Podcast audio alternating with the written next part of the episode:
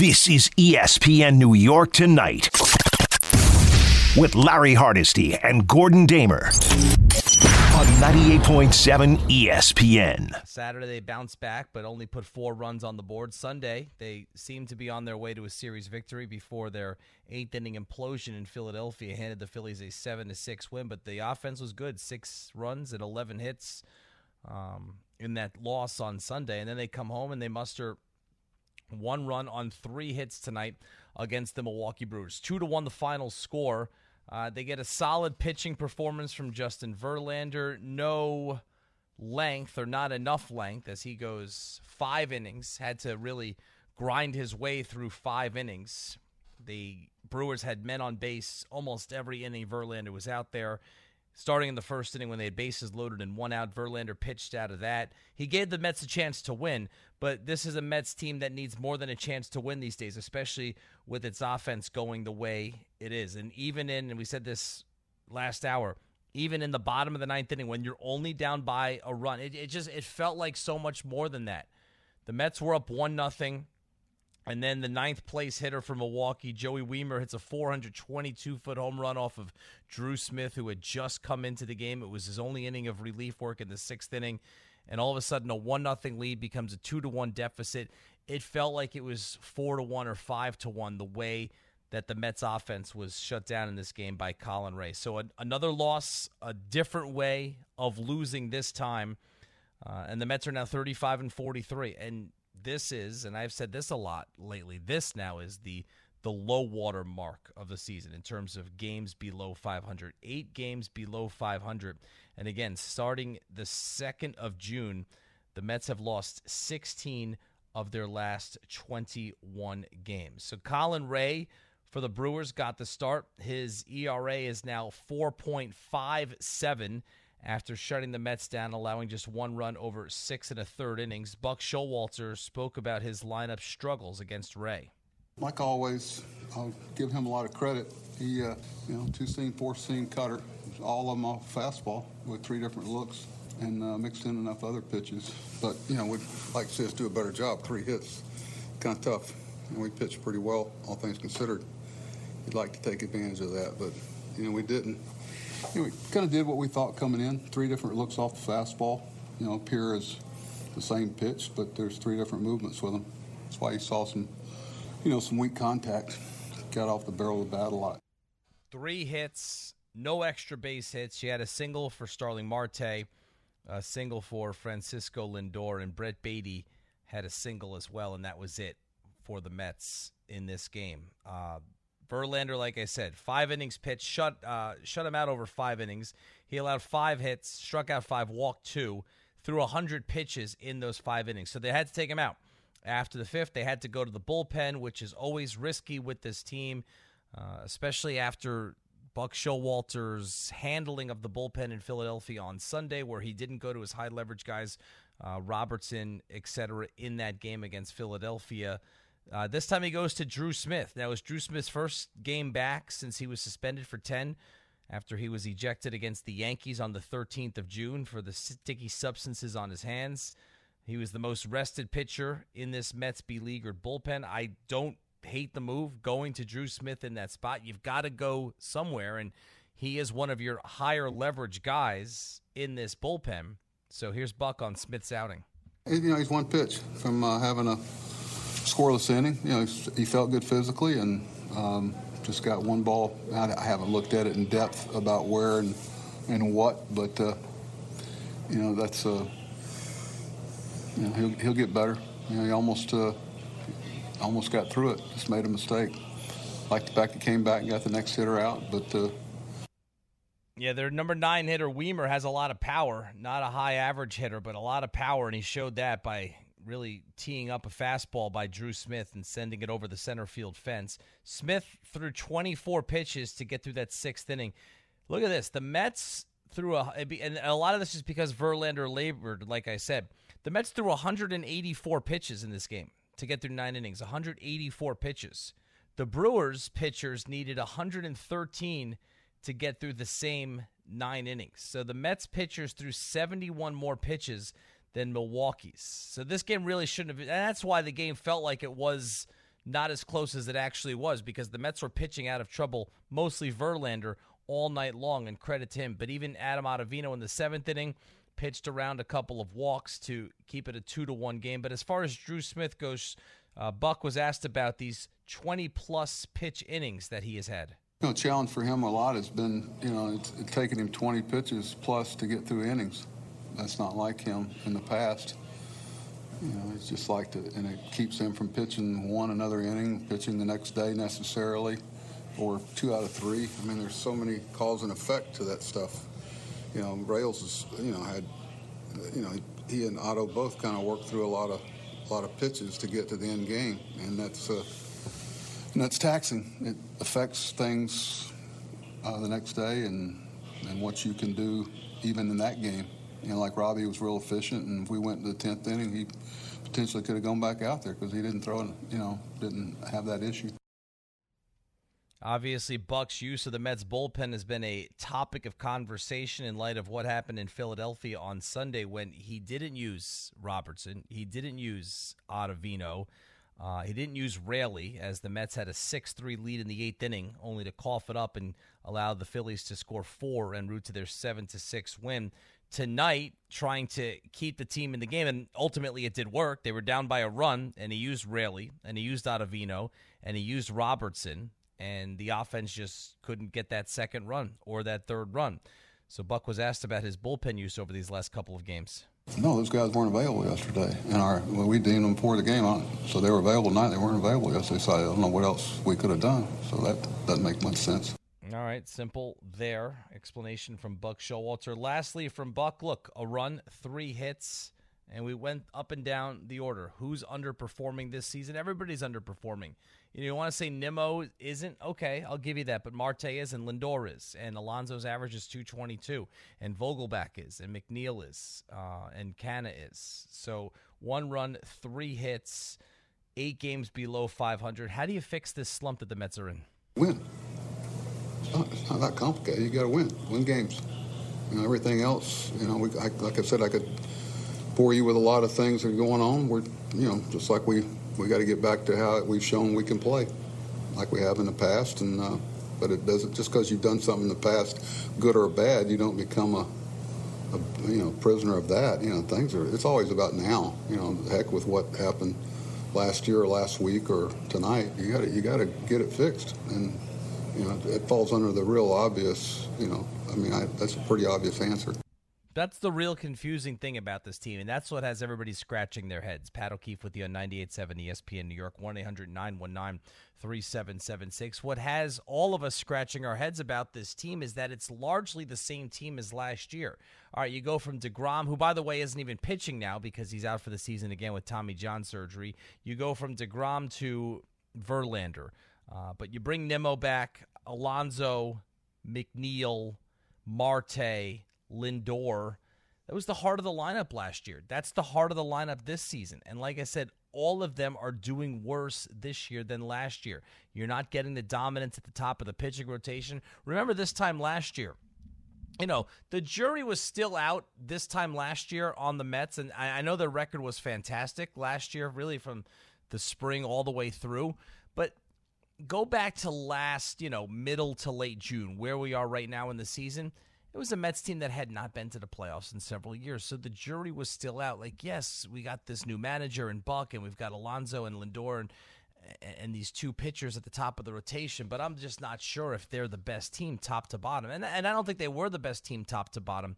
But what everybody hung their hat on when trying to project what the Mets could be in the postseason was – DeGrom and Scherzer, or Scherzer and DeGrom, however you wanted to stack it, at the top of the rotation. And the question that was repeatedly asked rhetorically was who is going to want to face those two guys in a short series? Well, this year, you can't even rhetorically ask that about the Mets because Scherzer's not the same guy, and Verlander's not the guy that the Mets had hoped he would be.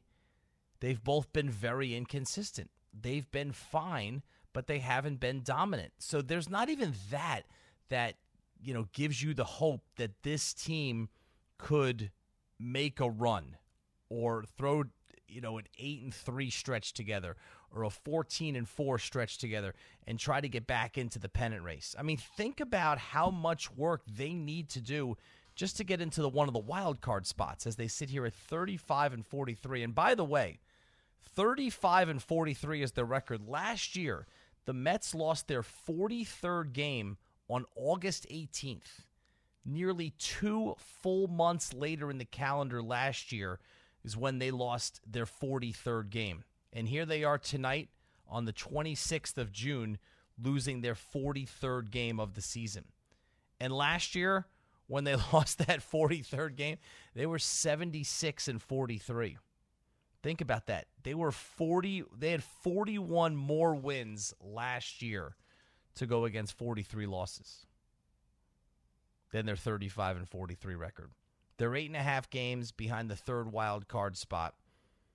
They have to jump over seven teams to get there. There's only three teams. If they look over their shoulders towards the bottom of the standings in the National League, there are only three teams right now that are worse than the Mets. And where are the answers? I don't know. They don't have an Aaron Judge on the injured list who's going to come back, hopefully, and try to save them. You know, they don't have their number two and number three pitchers on the injured list, like the Yankees do on paper anyway, and Carlos Rodon and Nestor Cortes, that you hope once they come back really bolsters the rotation. The Mets don't have anybody like that waiting in the wings. I mean, they have Edwin Diaz who's hurt, but he's not coming back this year. So he he doesn't even count. And what are you going to do? You're going to throw more money at this problem? They've spent enough. They spent enough money and it's bad money. $360 million for what? For what? Considering if this continues, considering how much money they have spent on this roster, it could be the most poorly constructed roster in baseball history. And don't point the finger at Showalter. And I know he's getting testy now and he's under a lot of fire, and he's going to be the guy that loses his job first if this continues. He is not the problem here. He's not the problem.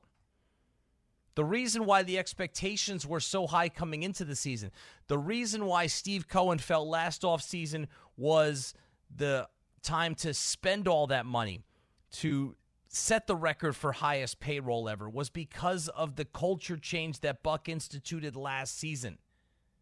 And now a year later you want him out of town. What's going to happen if you change him? Like I said, you know, you want to catch lightning in a bottle like the Phillies did last year. And Okay, maybe for the Phillies it was more than lightning in a bottle because they fired Girardi, they promoted Rob Thompson. they did catch fire right away, and then they ended up going to the World Series. So maybe that's a bad example. But what's going to happen if you fire Buck Showalter is there's a decent chance that the team will get a spark off of that and go 8 and 2, go 9 and 3, make things interesting, make their record a little bit more representative. But over the long term, if you jettison Buck Showalter, all you're doing is getting rid of the smartest and best baseball man in your organization. Because the guys that you are paying all this money to that have set the record for the highest payroll are not doing their jobs. And you can't get rid of them. You can't get rid of Lindor's contract. Nobody wants that. And we all knew that the day that they signed it. I know Mets fans on that opening day two years ago were thrilled because it was more symbolic than anything. Steve Cohen was in and the Wilpons were out, and you finally had an owner who was committed to spending money, but it has to be smart money. And that wasn't smart money. You know, the Scherzer deal, I can't kill it. The Scherzer deal is kind of what got the Mets to where they were last year. You know, we spent six months minus the final weekend last year talking about Scherzer and DeGrom. This is the team that nobody's going to want to face in the playoffs. They're going to win a short series, whether it's the wild card, whether it's the best of five in the NLDS, whether it's the best of seven in the NLCS, Scherzer and DeGrom. Well, you don't get that unless you spend that money. So I'm not going to sit here and say that every single move that he made, all of these contracts that he signed were bad ones, but the Lindor one was a bad one and you haven't even played excuse me paid you haven't even paid your most reliable guy in the lineup yet. You're going to have to pay Alonso at some point. He's your guy. He's your leader. He's your star. And you got this payroll that's leading to nothing and you're not even paying your star yet. I mean, it it's, has the potential to get worse before it gets better. Now, historically, if you're in a really bad situation, you have the ability or the potential to buy your way out of that situation. But that just goes back to the examples I just gave. Who has faith that this group, whether it's Billy Eppler, Steve Cohen, whoever's making all of these decisions, who has faith that they're going to make the right decisions if they decide to spend more money on this? Because they've spent a ton of money already. And it has gotten them to a place where they're better than only the Cardinals and the Nationals and the Colorado Rockies in the National League. Disaster. Disaster. They play again tomorrow. See if they can turn it around. How many times have we said that lately? It's Pat O'Keefe on 98.7 ESPN New York. This is ESPN New York Tonight with Larry Hardesty and Gordon Damer on 98.7 ESPN. It's also brought to you by Patron Tequila, Stoli Vodka, BetMGM, All American Auto Group, Calandra's Bakery, Smart Water, and Flight by Yuengling. You must be at least 21 years of age to enter. Pat O'Keefe with you till the top of the hour. Um, Want to touch on this story from Mike Florio on Pro Football Talk that says the Jets are bracing for their team to be the subject of hard knocks during this upcoming NFL training camp. The Jets apparently, uh, publicly and privately, have made their feelings known that they do not want to be the focal point of this year's show. But the NFL several years ago has kind of developed a formula that narrows down the list of teams that are eligible. And this year, the list includes the Jets, the Saints, the Bears, and the Commanders. Basically, what has to happen is uh, they won't do it with a team that has a new head coach, and Robert Saleh, not a new head coach for the Jets. Uh, teams that have not been to the playoffs in either of the last two years are also eligible. So clearly, the Jets are eligible under that criteria and then some. And also teams that have not been the subject of the show for the last 10 years. Now, this is obviously um, you know bias around here for me, but the best episode of Hard Knocks was the year ten, I think it was eleven years ago now, when the Jets were featured, and it was Rex Ryan as the head coach, and that was a big reason why uh, it was so entertaining. Bart Scott was on that Jets team. Um, that was the, the the best season of Hard Knocks, and I think a lot of people, even outside of New York, will say that. But look, it's a no brainer for the NFL. If the Jets are one of four teams, and apparently uh, interestingly, the Jets, the Saints, and the Bears, none of them want to do the show this year. All right. Uh, the Commanders apparently would do it if they're assigned, but according to this article by Mike Florio, uh, the league wants to wait until after the sale of the Commanders is finalized.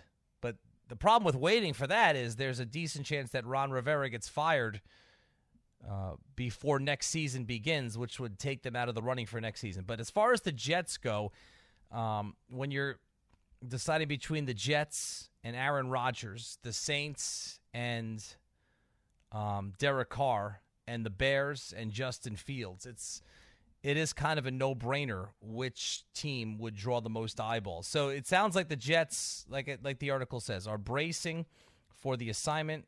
They don't want the assignment, but it is out of their control largely.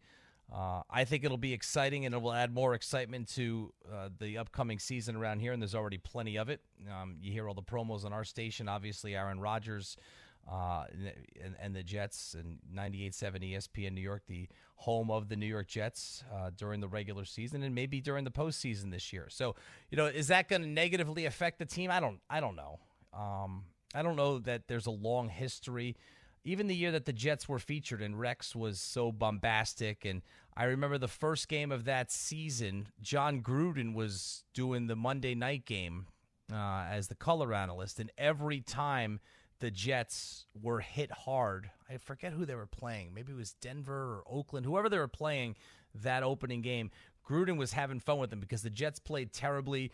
Gruden thought that they were uh, a little too big for their britches based on the hard knocks. And every time the Jets would get hit, you heard Gruden go, That was a hard knock. Oh, there was a hard knock right there.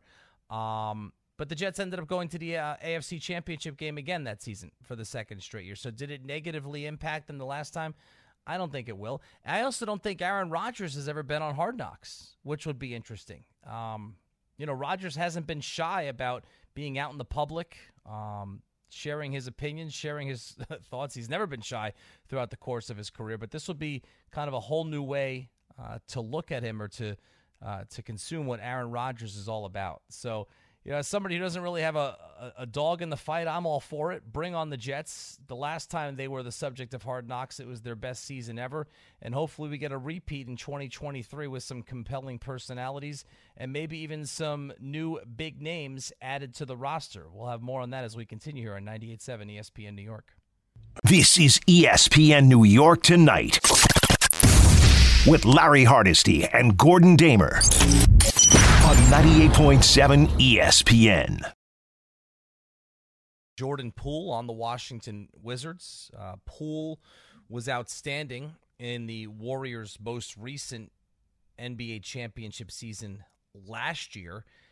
This year started with him getting punched in the face by a teammate in video that was pretty graphic that we all saw after it was leaked and he was never the same player for that team. And you just watched Jordan Poole in the playoffs this last season, and he looked absolutely lost on the floor. And the Warriors had already committed uh, over $100 million to him, and it just looked like a sunk cost. So the fact that they were able to get off of that, bring in Chris Paul. Now, Chris Paul's kind of like Mr. Chris Paul's kind of like Mr. Quick Fix um, these days in the NBA. And a friend of mine pointed this out to me. Uh, Chris Paul over his last eight seasons. Now, you know, the point guard and all that. He's he's a great point guard. He's an all-time great point guard. And I I think that's the first time in my life I ever actually uttered the words point guard. And I was rolling my eyes when I did so in case you can't see me, which you can't. Uh, I always thought that was a little silly to. Uh, first of all, I think it's silly to uh, give anyone the nickname of God. That's just me. Uh, secondly, I think it's silly to give someone the nickname of God when they were only able to get their team to the NBA Finals once in their entire career and weren't even the best team when you did go to the NBA Finals. But he's an all time great point guard. We know that. But over his last eight seasons, as it was pointed out to me, uh, he has now been on five teams. Now, here's the thing those teams are always good. You know, he was he was on the Clippers, and then they sent him to the Rockets and then he and James Harden teamed up. They won 65 games together. Harden was the MVP. Uh, some people say that they would have beaten the Warriors in a playoff series if Paul didn't hurt his hamstring at the end of game six. I don't necessarily believe it was a done deal that they would have won if Paul stayed healthy. Uh, I still think the Warriors would have won that series, but they gave them a run. And then he and James Harden had a falling out, and they shipped him to Oklahoma City in a salary dump and he rejuvenated his career in Oklahoma City. I think he helped Shai Gilgeous-Alexander to start developing into the uh, all star level player that he is. And he was there for one year. It was the it, season that ended in the NBA bubble. And then Oklahoma City spun him off to Phoenix. He brought the Suns, helped bring the Suns to the NBA Finals, had a 2 0 lead in the finals, lost the last four games to um, Milwaukee. The next year, they were the best team in the regular season in the NBA before flaming out in the second round to the Dallas Mavericks. This year, he couldn't stay healthy, and now he's gone to his fifth team in his last eight seasons, the Golden State Warriors. And this is really, he's 38 years old. So if, he's going to get a ring, this is his last chance to do so. But Chris Paul always makes teams better in the interim. And then you know he wears on them and he wears out his welcome and it's time for him to move on. And that's how you get to play for five teams in the last eight seasons. So that's going to be interesting. Um, and then you have the Knicks. And and I've been on the record a couple of times by saying this about the Knicks. You you can't run it back with the same the same group and expect a better result.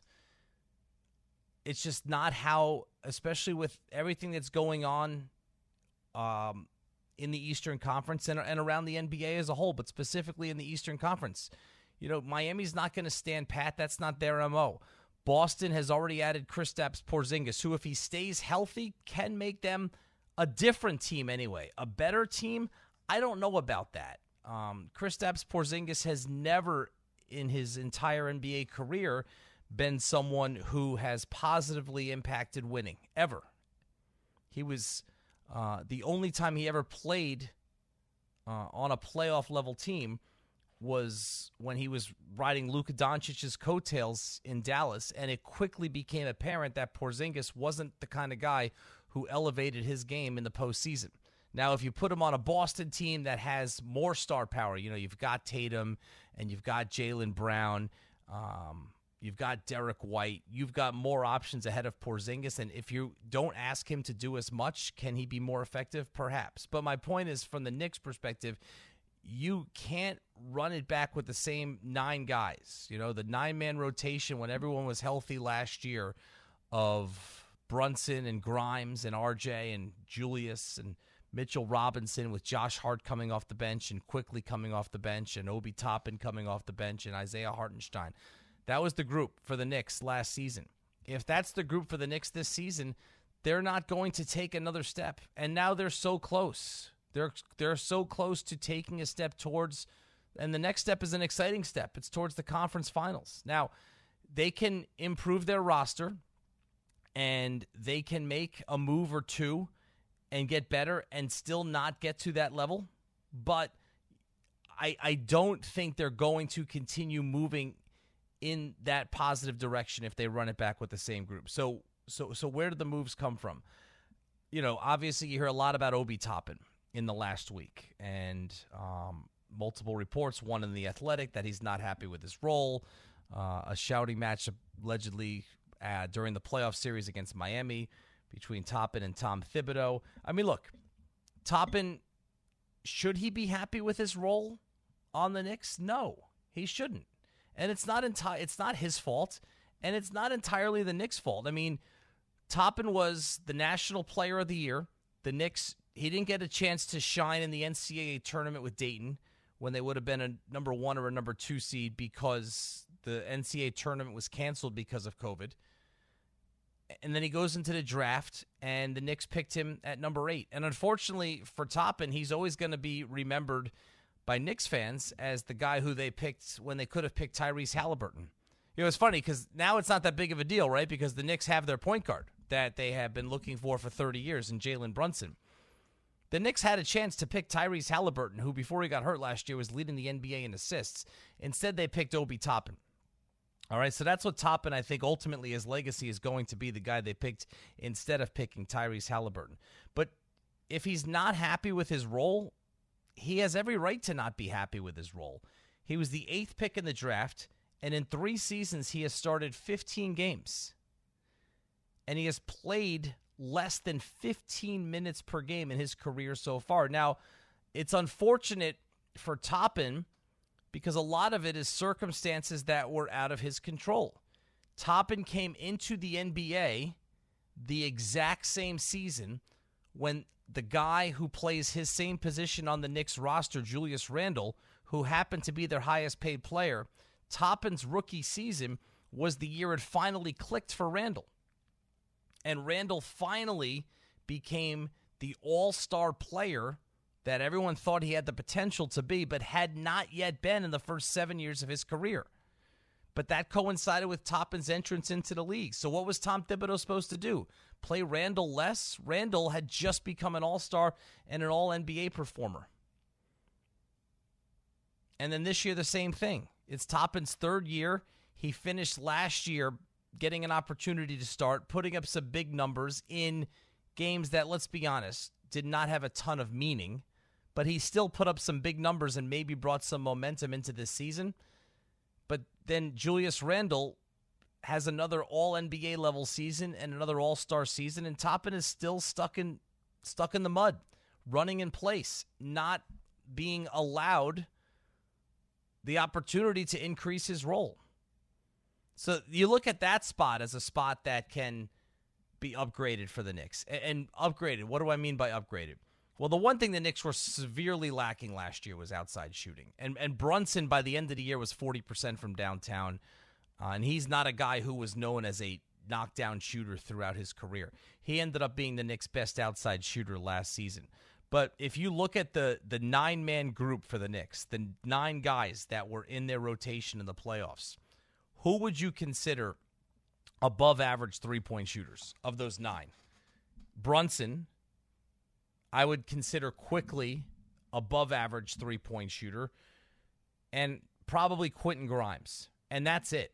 And, and in the cases of Quickley and Quentin Grimes, statistically, they might not even be above average yet.